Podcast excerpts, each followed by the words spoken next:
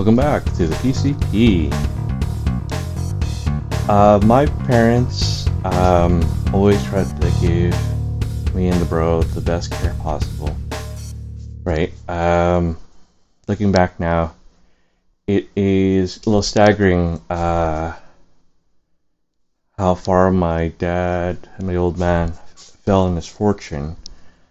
Um, you know, he had been, six, uh, I think, pretty successful small factory owner in Vietnam before the end of the war, um, the Vietnamese Civil War, in which there were uh, there were some contributions by the Americans for a good chunk of it, and uh, you know, of course, it was his factory and assets were taken and redistributed uh, for communist ideals. Someone's probably really rich off making money off of it now, or the now. Who knows? Doesn't matter. Um, he used to tell me uh, that you know when you go out, you know, he and his friends like they they were so into money, relatively wealthy, uh, that you know, they would get drunk on like, you know, French cognac, XO cognac, right? Not VSOP, not this VS, Courvoisier VS bullshit, right? Actual, you know, top grade cognac, right? And, you know, there are points where, you know, he, he could probably, he would dump like a whole entire bottle because he was doing that well. You know, uh, coming over here as a refugee with my mom, right? My dad, you know, picked apples uh, as a side job. We were working at a fiberglass plant. You know, when work dried up in Kelowna, where uh, we first start, made made our lives here in Canada. You know, he went to Fort McMurray. You know, kind of got ripped off uh, by uh, business partner. Or actually, ended up being the uncle and aunt of my ex. Small world. Uh, actually, it was through her I met my met my now ex-wife. Um, anyways, you know, the old man's always tried to work hard, even when he broke his back. You know, we had a couple that led us to you know living on welfare for a couple of years. Uh, and you know, my mom got into working, right? She's used to working double, triple jobs. So retirement now is kind of weird for her. So she's used to keeping busy. Uh, so where I'm going with this is that you know, in uh, stereotypical Asian childhood, there's a lot of math lessons, uh, musical instrument lessons, and I don't know what's the going stereotype now, but you know, I when I started doing poorly in elementary in math, I got uh, math drills from my old man. No Kumon for uh, for me, right? Well, one, I think because I can afford it, and two, uh, my old man was more than confident thinking he could teach uh, me better than you know any paid school. And I, you know, I just like to say he was right with me, anyways. Uh, bro, I can't say whether or not it stuck with him. I'm I'm gonna say yes, right? And uh, even to this day, like uh, simple mathematics, you know, I, I can't do algebra and partial differential equations in my head, right? But you know, sim- simple things. And I think it follows the new style of math that they're teaching now, where you use a lot of approximations to, you know, kind of ballpark your answer, like make a precision guess, and then you know you refine it down to the with accuracy to the actual answer. Um, I know in grade two, I can't know, I don't know why, but I took violin for a number of years, and being a small, undernourished child, uh, the violin bit quite a bit into my collarbone. I gave a little sponge, but it was like kind of the, you know, something worse than a dollar store sponge. Don't know if there was dollar stores back in the 80s, but a tiny, small little sponge to try to cushion my collarbone against, you know, the, the rough wood edge of the violin. Um, continue on. I don't know what I I don't think I did anything instrumentally junior high. In high school, I learned to play the trombone. I almost got ran over one time because I was carrying on my shoulder and just kind of entered the crosswalk. Uh, I heard screeching and it's like I turned around and saw my classmate with their mom kind of in shock because I I was carrying it on my right shoulder, completely blocking my view of the intersection.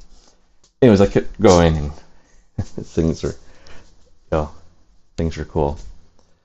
Uh, I took um, an intro taiko drumming lesson and a few years back, and kind of confirmed to myself, I I don't know, it's from the brain damage or just my natural inability to make music or my I have a, I have a natural laziness which doesn't if you you kind of know me it doesn't seem like I have it but I do.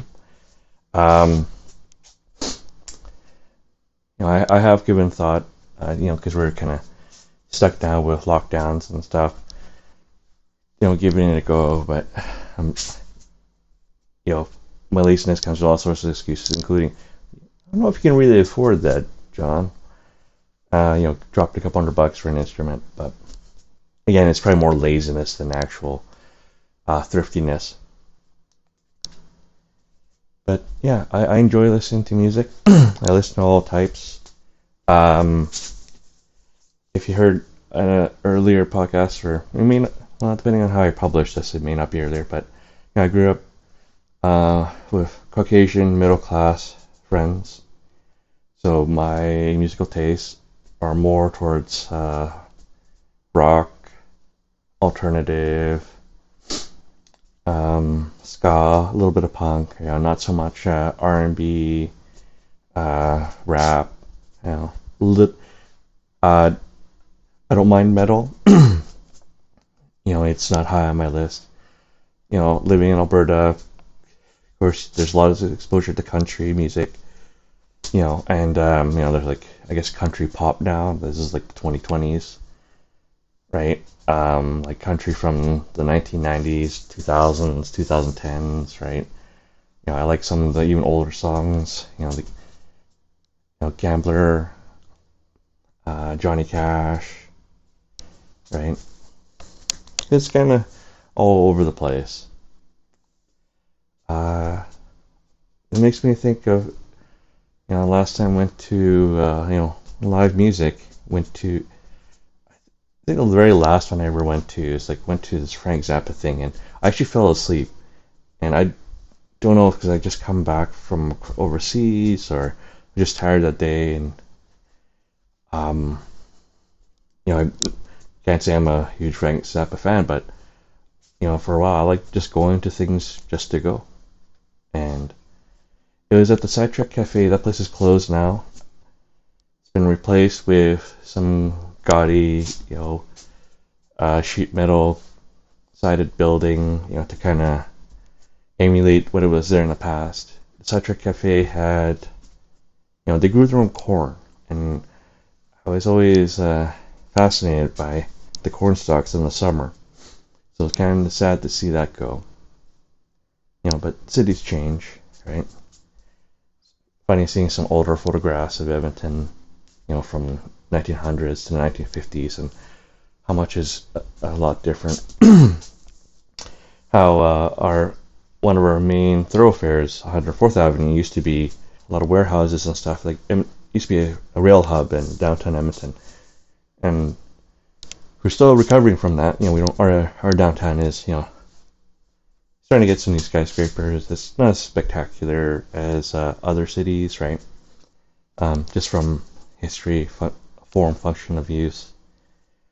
Uh, there used to be uh, a tunnel uh, under 109th Street and called the the Rat Hole, and you know, it was very narrow because uh, it was built for much smaller cars back in the day. And by the 90s, the cars had kind of rebounded in size, or 90s, early 2000s, right? So going down there was uh, touch and go, like getting into the tunnel. Once you're in the tunnel, you know, there's plenty of space, but entering and exiting the tunnel is kind of a little hairy. And if there was heavy rain, that tunnel would flood. Right? Remember when I was actually working on Turbo, someone was like how how they weren't sure they were going to make it through because the water had come up to uh, up their door up to where the window started. I don't know how they flood, didn't flood their engine, but they made it.